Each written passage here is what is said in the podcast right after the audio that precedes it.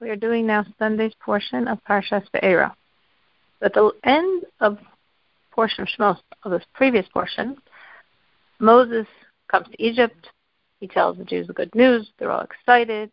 He goes to Pharaoh, and Pharaoh makes it worse. Makes it much harder. He says the Jews are just having too easy a life, and that's why they're getting distracted and thinking they're going to go and uh, free or something crazy like that. I'm not losing all these millions of workers.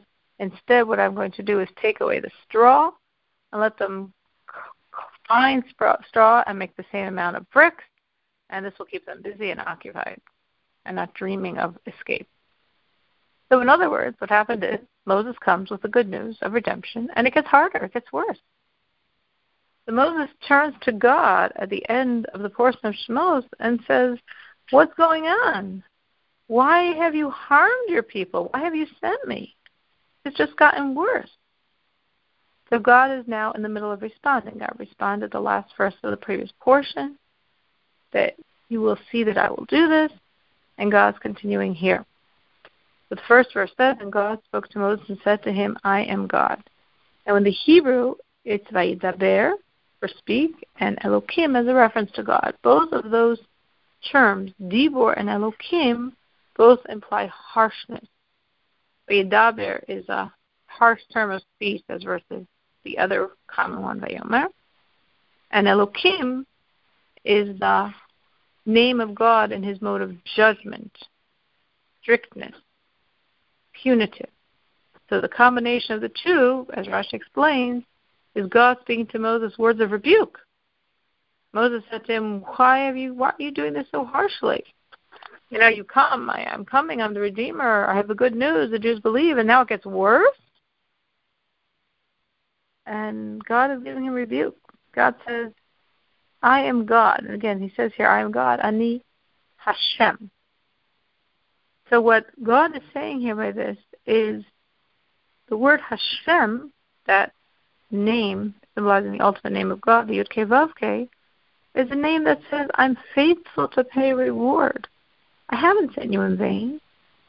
I'm going to fulfill my words. we're going to redeem the Jewish people now. In other words, Moses said to God, Why did you send me? God saying, I sent you to take the Jews out of Egypt. Exactly why I said I sent you. Now, this name for God, this most foundational name, implies beyond time. It explains it's like He was, He is, and He will be. Because God is eternal, He's not subject to the strictures of time. And therefore, He can punish or reward whatever time He wants to. So this name implies that He's faithful to exact payment and to give reward. So therefore, I know you came, and I know it got worse, seemingly. Don't worry. I know what I'm doing. I am faithful to reward. The next verse, and I appeared to Abraham, to Isaac, and to Jacob in the name Kel Shakai. But through this name, Hashem, Havaya, I did not become known to them. So Rashi explains that I made promises to all three of the forefathers, Abraham, Isaac, and Jacob, and in all of them I used the name Kel Shakai.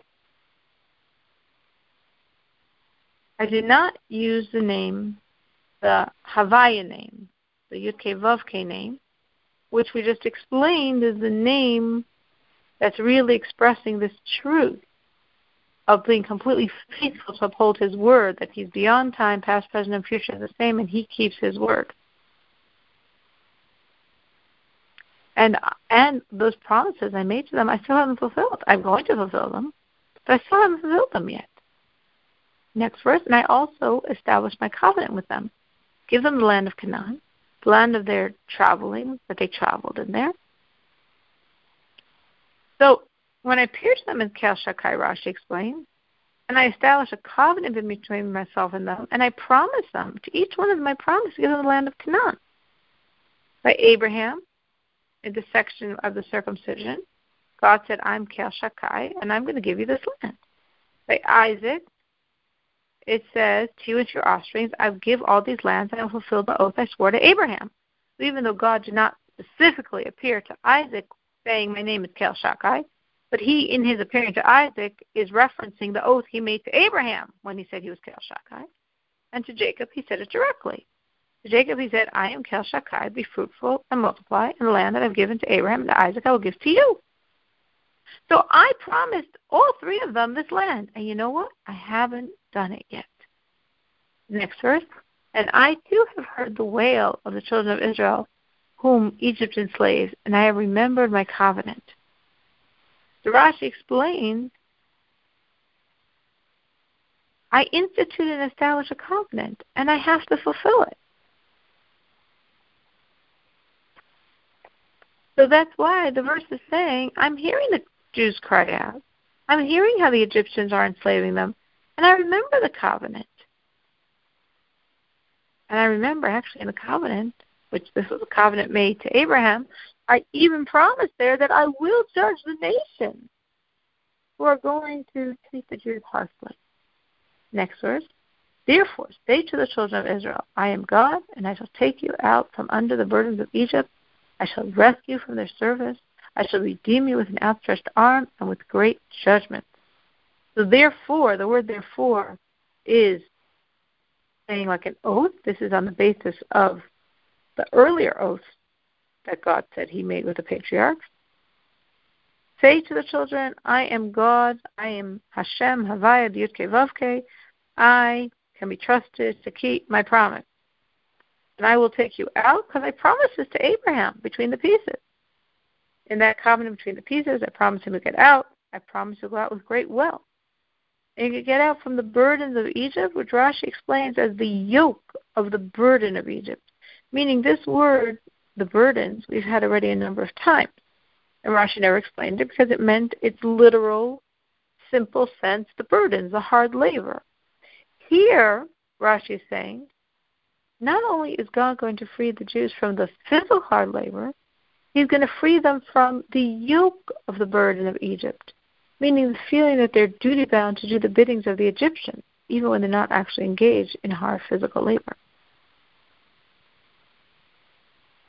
Next verse. I shall take you to me for a people, and I shall be a God to you. You shall know that I am God, your God, takes you out from the burden of the burdens of Egypt. Next verse. I shall bring you to the land about which I have raised my hand to give it to Abraham, Isaac, and Jacob, and I shall give it to you as a heritage. I am God. The raising hand, Rashi says, also is an expression of swearing. It's as if he's swearing, because raising your hand in of itself doesn't connote swearing. The Rashi is adding here that raising the hand alludes to the throne of glory, the symbol of God's kingship. It's as if he was saying, I swear by being king.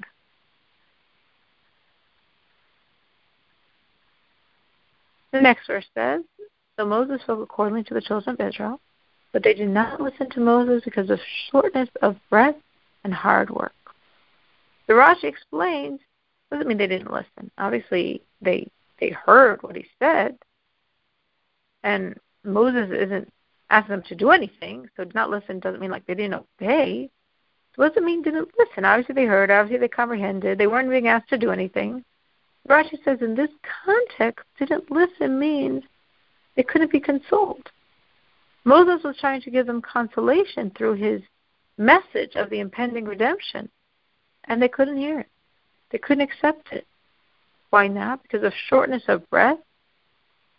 Anyone who's under stress is short of breath. He can't breathe in deeply. Then Rashi says that he wants to bring in another interpretation from someone that we're seeing here that God obviously confirms his word, even for the purpose of punishment. He makes it known that his name is God, especially if he's even doing this when he punishes. How much more so when he's confirming good. So that's how this certain Hana, Rabbi Baruch, in the name of Rabbi Eliezer, he's saying here that this is teaching us that even for how not even how much more so when God is confirming good, he he tells us that his name is Hashem. He even does that for punishment. So that's one interpretation. The rabbis, the sages of the Talmud, interpret it in a different way. They're giving a different interpretation to these last few verses. Actually, now we're already on verse 9, and now we're going all the way back to verse 3 and 4. Because when Moses said, Why have you done bad to these people? Why did you harm the people? This is what our sages say God answered in response. God said, Oh, I feel so bad for those that are lost and not found, meaning that's a reference to the patriarch. I have good cause to bemoan the deaths of the patriarch, because many times I revealed myself to them in the name Kel Shakai, and they didn't say, What's your name? But you're saying to me, What's your name? And I established a covenant with them to give them the land, but they didn't see that. And now Rashi goes through for each one of them a situation where they had to expend money or had effort or stress in the land. Abraham, when he wanted to marry Sarah, he had to pay a lot of money for that very exorbitant price for that gravesite, even though the land was promised to him. He didn't question. And Isaac, his servants dug wells, and if you remember the story, the people from Gerar, they all argued with him and fought with him over whose wells it was. He didn't question me, even though I promised him the land, and look how much stress he was having. And Jacob, Jacob pitched his tent in the area of Rayat Shechem, he had to pay a lot of money to leave his tent there. And he didn't question me. So we see here all of the situations where God didn't question, where they didn't question God, sorry. Where they could have questioned. Where it seems that exactly what they were promised is exactly what they weren't getting. And they could have questioned, but they didn't question. And yet you, Moses, right away, by saying to be the Redeemer, it gets harder. And right away you start questioning, why are you harming your people? So that's the midrash, pretty powerful midrash here. So Rashi brings it all and then he questions it. Now what's Rashi doing? Because now Rashi rips it apart and has all these questions on it. So in such a situation, we would say Rashi is bringing us the midrash because he wants us to know it. He wants us to know the information, even though he does have problems with it in his role of explaining the literal meaning of the verse, he has problems with it. It's flawed.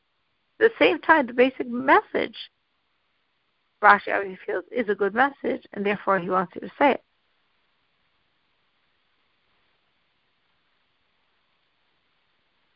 So, we have here now his questions. So, what are the questions? The Rashi says, first of all, it doesn't say they didn't ask about my name, which is what the Midrash is saying here. He's saying I didn't inform them of my name. And also, we can wonder this because he did. When God is revealing himself to Abraham at this covenant, the bris, the covenant between the pieces, God says to him, I am Hashem, who took you out of Ur Kasdim. So he does say the name Hashem Havaya to Abraham. And also, the sequence doesn't seem to flow. The the order of the verses seems different than it would seem based on this midrash. So this is stylistic to Rashi if he that he could quote something, disagree with it, but he still wants you to know the information, which is why he's bringing it in, even though he's showing you all of its flaws vis-a-vis a truly literal meaning of the text interpretation. The next verse God spoke to Moses, saying, Come speak to Pharaoh, king of Egypt, to send the children of Israel from his land. Moses spoke before God, saying, Behold, the children of Israel have not listened to me. How will Pharaoh listen to me? And I have blocked lips. The Rashi says, Blocked lips is one whose lips are blocked, which is a whole.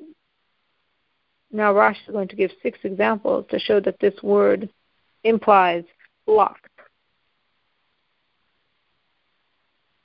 So how will Pharaoh listen to me? The Rashi said this is one of the ten Kal arguments that appear in Torah, meaning this is a, a logical argument that reasons if a rule or fact applies in a situation where there's relatively little reason for it to apply, certainly applies in a situation where there's more reason for it to apply.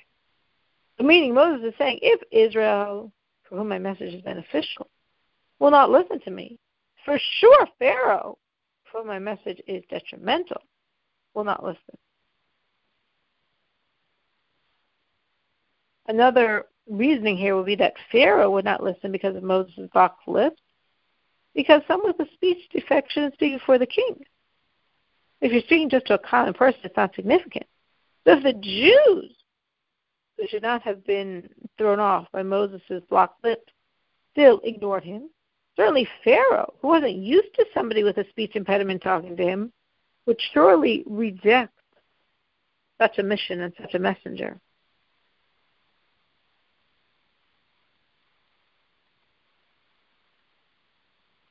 So the next Rashi in this verse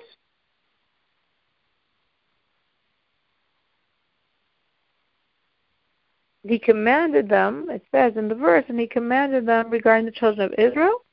So he commanded Moses Aaron to lead them calmly and to be patient with them. As